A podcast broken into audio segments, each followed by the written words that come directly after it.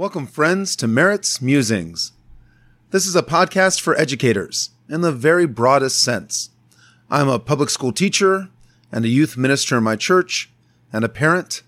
I've dedicated my life to helping people grow and to learn. And I am something of a writer and a poet, someone who loves language both for its artistry, but also its power. In this podcast, I'm going to explore some of my informal thoughts on what it means to be human, especially in the context of being an educator, a minister, and a parent. Often, I will orient my musings around a poem I love, because any time I spend talking about poetry is time well spent in my book. I might also talk a bit about my dogs. If you're not the type of person who enjoys a little random dog talk, this may not be the best podcast for you. I invite you to join the conversation. Feel free to write me with your thoughts and feedback.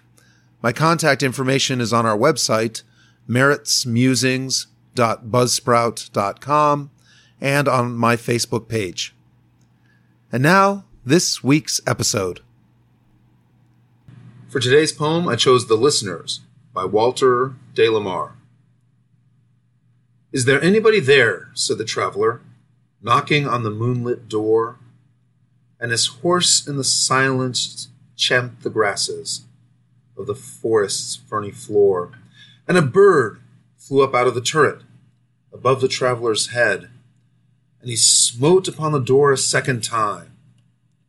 Is there anybody there? he said. But no one descended to the traveler. No head from the leaf fringed sill leaned over and looked into his gray eyes where he stood perplexed and still, but only a host of phantom listeners that dwelt in the lone house then stood listening in the quiet of the moonlight to that voice from the world of men, stood thronging the faint moonbeams on the dark stair that goes down to the empty hall, hearkening in an air stirred and shaken by the lonely traveler's call.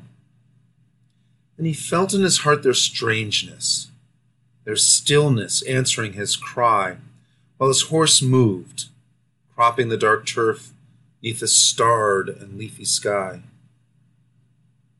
For he suddenly smote on the door, even louder, and lifted his head. Tell them I came, and no one answered. That I kept my word, he said.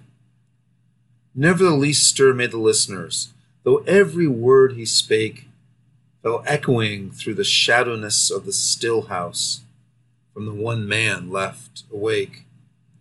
Ay, they heard his foot on the stirrup and the sound of iron on stone, and how the silence surged softly backward when the plunging hoofs had gone. I chose this poem for a number of reasons. As always, I chose it because I love it. Uh, and the reason I love it is because it's so atmospheric, right? It's this wonderful Gothic poem. You can just you can see the uh, Addams family haunted mansion, right? Uh, and he's uh, the travelers clopping across the stone bridge and banging on the door and saying, "I've kept my promise. I'm here. Is anyone there?" Uh, and the house is silent and unresponsive, even though there are people inside. Uh, and it's it's full of moonlight and shadows, and it's just such a delight to read.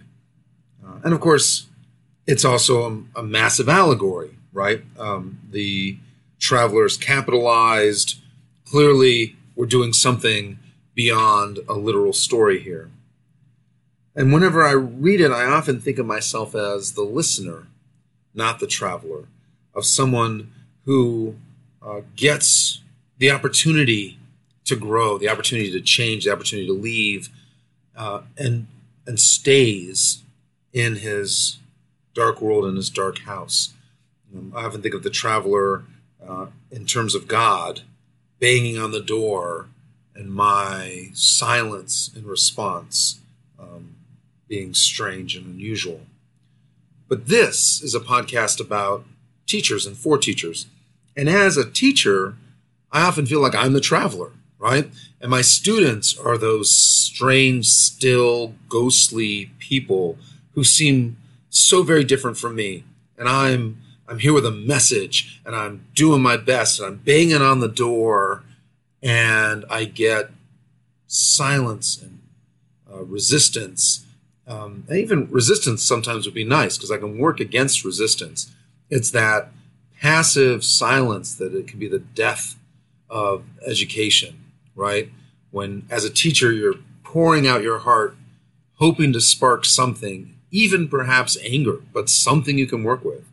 Um, and your your energy just gets absorbed into uh, the void of the student, um, and that can be so disheartening.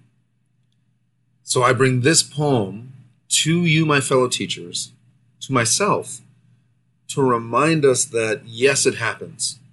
But here's the important part tell them I came and no one answered, that I kept my word.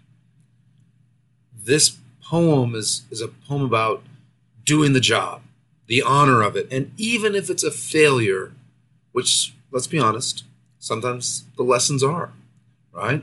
Even if it's a failure, we try, we're doing our job. And echoes remain. Uh, great poems are supposed to be a time bomb, right? I forget who says that. That they plant little seeds in the mind that come to flower and explode when circumstances are such that that it's the right time for that poem. I think all education that is that way too, right? We are doing our best, but sometimes I'm not teaching my students for the moment that they're there. I'm teaching them for the person they're going to be in 10 years when they might need to think a little bit about guilt and repentance and Macbeth. Um, and and that that will then come to fruition at that point. It's about keeping your honor and doing the job, right? Um, and so, with that in mind, I offer you all today this poem, The Listeners by Walter de la Mare, with a recognition that sometimes we are the listeners and not hearing the opportunities and lessons that are being brought to us. But as teachers, most of the time, we're the traveler, banging on the doors, and sometimes they're just not willing to listen yet. But we can still do the job and try to make a difference. Go forth, be well, take care of yourselves.